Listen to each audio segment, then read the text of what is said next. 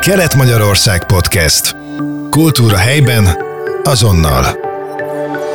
Nagy szeretettel köszöntöm a Kelet-Magyarország és a Szabolcs Online közös podcastjének mai hallgatóit. A mikrofonnál M. Magyar László újságíró. Szintén nagy szeretettel köszöntöm Szabó Soma Díjas karnagyot, a Cantemus Vegyeskar művészeti vezetőjét. Rendhagyó helyszínen készül a mostani podcastünk, hiszen itt vagyunk a Kodály Zoltán általános iskolában. Nemrég ért véget a Cantemus Vegyeskar jubileumi koncertje, hiszen azt ünnepelte a Vegyeskar, hogy huszonöt évvel ezelőtt alakult meg. Vajon milyen érzések kavarognak Szabó Soma karnagyban most így a koncert után? Hát az a helyzet, hogy én még mindig az újonnan bemutatott negyven szólamú Gyöngyösi Levente által írt mű hatása alatt vagyok, amelyet most hosszú, fáradtságos munkával, rengeteg energiával tanultunk meg, és ugye Nyíregyházán ez most hangzott el először.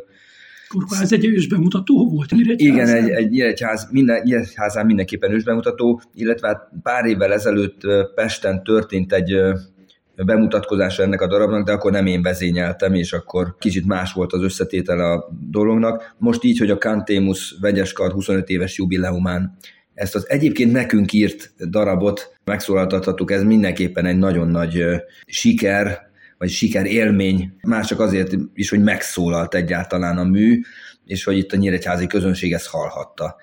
Azért beszélek ennyit róla, mert ugye százhúsz ember állt körben a teremben a, a közönség körül, és majdnem mindenkinek külön szólam jutott ugye a, a, a fantasztikus építménybe, hangépítménybe, és hát nem csak az, hogy, hogy rengeteg apró részlet is, rengeteg feladat van ugye benne, hiszen a megszokott négy szólam helyett itt negyven felé oszlik a felelősség, hanem maga a mű szépsége és a, az egész.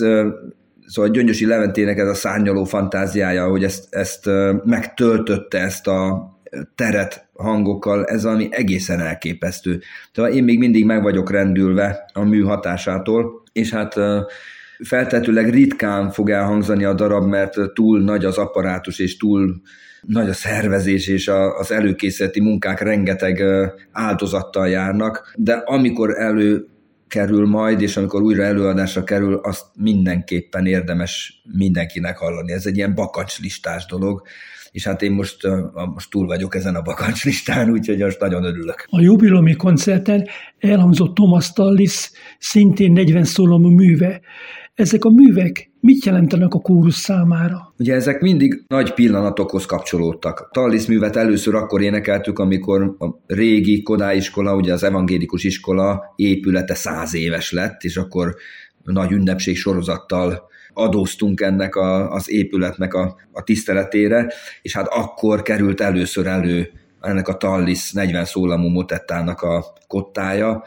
Úgyhogy aztán később, amikor a kerek évfordulókhoz ért az énekkar, húsz éves vagy negyven éves volt a Cantemus, vagy szóval amikor ilyen nagyon fontos pillanatokhoz értünk, akkor általában megszólítottuk a régi növendékeket, a már elszármazott régi énekeseket, visszahívtuk őket, és akkor ugye egy, egy nagyon kibővített létszámmal és nagyon nosztalgikus hangulatban ugye újra lehetett mindig élni ezeket az élményeket. Hát most is így voltunk, tehát most is hívtuk a régi énekeseinket, akik jöttek szívesen énekelni, beálltak, és időt, energiát nem kímélve jöttek a próbákra, és aztán végül is így összejött, úgyhogy most ezen a koncerten olyan kivételes helyzet adódott, hogy két ilyen nagyszabású mű is elhangozhatott, a, az egyik a reneszánszkori kompozíció, a másik meg most egy egészen új, modern szerzemény. Vajon fel lehet-e idézni, hogy a régi eladásmódokhoz képest most változott-e valamit az előadásmód?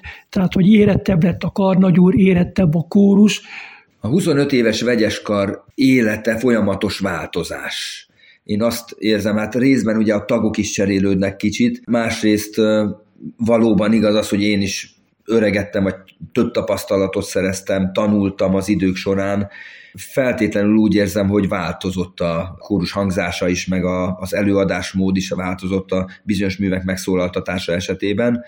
Igazából csak ugye azt tudjuk összehasonlítani, ami felvételre került, tehát régebbi hangfelvételek vagy cé dék emlékeztetnek bennünket arra, hogy mi történt itt tizenöt vagy húsz évvel ezelőtt a Vegyeskarban. Én mindig a jövőbe nézek, vagy mindig azt nézem, hogy hol van még tennivaló, és mit lehet még elérni, vagy mit lehet jobbá tenni, és ezért feltettőleg, vagy nem tudom, tehát nem tudok objektíven ítélni, hogy fejlődött-e a dolog igazából, hogy ez a változás, ez milyen mértékű és milyen irányú.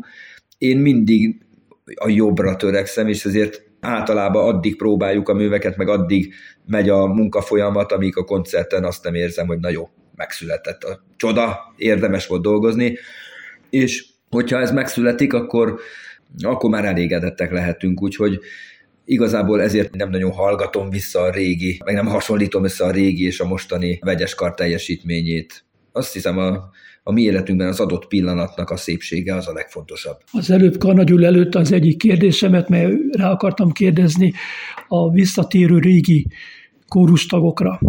Azért csak most megkérdezem, hogy milyen érzés az, hogy a Karnagyőr hívó szavára visszajönnek az egykori kórustagok. Hallgatóinak mondom, hogy például van olyan kórustag, aki Prágában él, és ma este szerepelt. Bár egy kórustag csak egy próba erejéig volt itt Nyíregyházán, mert másnap már kellett utaznia vissza Dubajba. Szóval ott vannak ugye az egykori kórustagok szerte a nagyvilágban. Milyen érzés, hogy itt vannak, visszajönnek, nem szakadnak el az énekkartól, az énekléstől, talán hiányzik is nekik, csak már az életmódjuk olyan, hogy nem tudnak itt lenni minden nap. Ez egy fantasztikus dolog. A, azt hiszem, hogy az, amit édesapám elindított itt ötven évvel ezelőtt, közben megjegyzem, hogy Szabó Dénes, Kossuth Dias Karnairól van szó.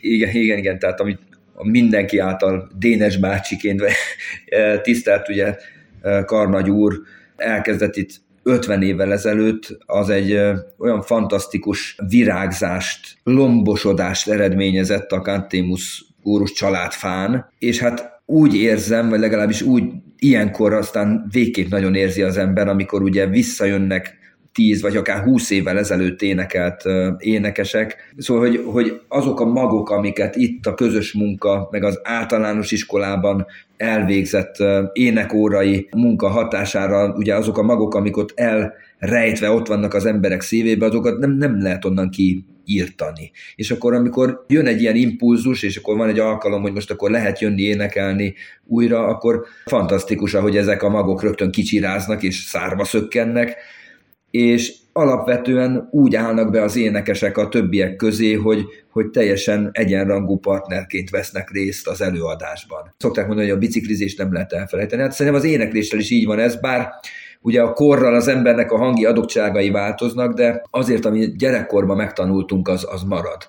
És az, hogy tényleg olyan messziről is visszatérnek hozzánk énekesek, ez meg Ez meg egy, hát nem tudom, egy leírhatatlan érzés, nagyon nagy megtiszteltetés, és nagyon örülök neki, hogy a zenének és a közös éneklésnek tényleg ilyen varázsa van, és szóval egy ilyen kitörölhetetlen emlék ez az emberek lelkében. Nem csak a nyíregyházi közösség gyönyörködhetett Thomas Tallis és Gyöngyösi Levente negyven szólomú művében.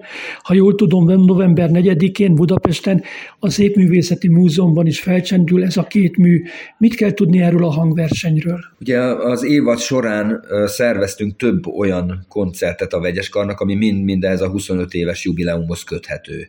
Olyan műveket és olyan pillanatokat próbáltunk meg ezeken a koncerteken megjeleníteni, vagy újra átélni, vagy azt a nosztalgiát felidézni, ami annak idején rám nagy hatással volt. Ilyen volt például a Vállajon tartott uh, Rachmaninov vesperás koncertünk is, és hát a budapesti az lesz tulajdonképpen az utolsó állomása ennek az emlékezés sorozatnak. Szerettük volna, hogyha a budapesti közönség is, a, a fővárosi közönség is ö, ö, szembesül azzal, hogy Nyíregyházán itt a, a végeken még, még ö, van kultúra, és zajlik az élet, és olyan zenei színvonalat lehet produkálni, amire a budapesti közönség is ö, felfigyelhet, vagy amit érdemes meghallgatnia.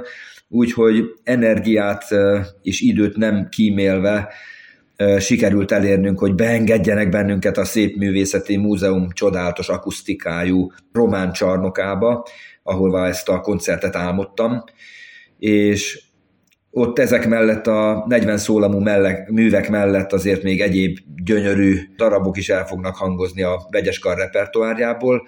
Szóval mindenképpen szerettünk volna egy olyan koronát tenni erre az egész éves ünnepség sorozatra, ami, ami méltó módon lekerekíti, vagy, vagy befejezi ezt a huszonöt éves jubileumi esztendőt. Egy hét múlva, november tizenegyedikén ismét Budapesten lesz majd a Cantemus Vegyeskar.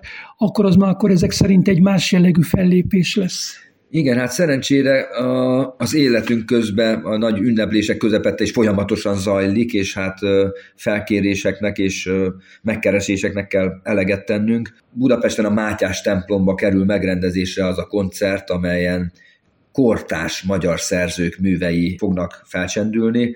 Öt zeneszerző, akik a Studio öt nevezetű formációt alkotják, szervezték ezt a hangversenyt, hogy a műveiket a Cantemus Vegyeskar előadásában hallhassák, nem csak ők, hanem a közönség is, ami megint egy újabb kihívás, hiszen olyan műveket kell megtanulnunk, amik eddig nem voltak az énekar repertoárján, és hát, hogy ez majd a, a negyedikei szépművészeti koncert után egy héttel van, ez egy kis fejtörést okoz, hogy ezt hogy fogjuk összehangolni a próbák során ezeket a dolgokat, de eddig még mindig sikerült mindent megoldani, hogy most is szerintem remekül fogunk helytállni. A két budapesti szereplés után még milyen fellépések várnak ebben az évben a Vegyeskarra? Hát lesz még Budapesten ezen kívül is koncertünk, mert a MÜPA felkérésére karácsonyi koncertet kell majd adnunk december elején, vagyis adventi koncertet, ahol a Cantemus kórus családhoz tartozó Cantemus gyermekkar, promuzika leánykar és a Cantemus Vegyeskar is fel fog lépni. Egy kétfélidős nagy ünnepi ö, adventi koncert lesz. A második félidőben még a Magyar Rádió Szimfonikus Zenekara is közreműködik a Bach magnifikát megszólaltatásánál. Úgyhogy az megint egy jelentős kihívás lesz, de hát ezen kívül ugye itthon is ö, megy a bérlet sorozatunk, úgyhogy Mozart misét fogunk a nyíregyházi közönségnek játszani, illetve a Promuzika Lánykar ezen a koncerten Orbán György miséjét szólaltatja meg, és aztán a következő fél év lesz az, ami még nagyobb izgalmakat fog rejtegetni, hiszen a Budafesti Fesztivál zenekarral egy európai turnéra készülünk, ahol Bach Máté passiója van műsoron, úgyhogy már most előre dolgozunk a következő fél évnek az anyagán is. Sok sikert kívánok, kitartást az elkövetkező feladatokhoz. A mikrofonnál Szabó Soma Liszt-díjas karnagyot és M. Magyar László újságírót hallották. Köszönöm a figyelmet. Kelet-Magyarország podcast. Kultúra helyben, azonnal.